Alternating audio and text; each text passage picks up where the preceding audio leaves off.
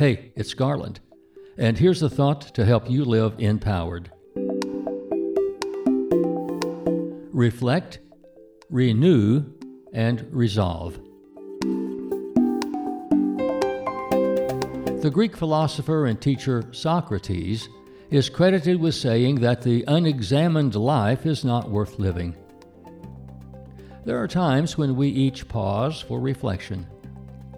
We look inward and backward to ask, well, how can we improve?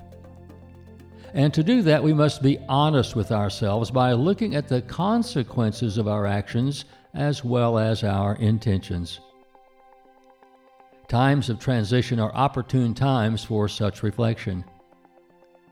When a New Year's resolution comes after reflection, it has a better chance for sparking real change. We are renewed with the energy of potential and possibility. Potential comes from our reservoir of knowledge and skills and aptitude just waiting to be unleashed. And when we survey this deep well within, those possibilities well up to the surface and they turn into goals we see what we can become. Our energy surges with renewing hope that the obstacles will be overcome and converted into new opportunities. We resolve to act and follow through.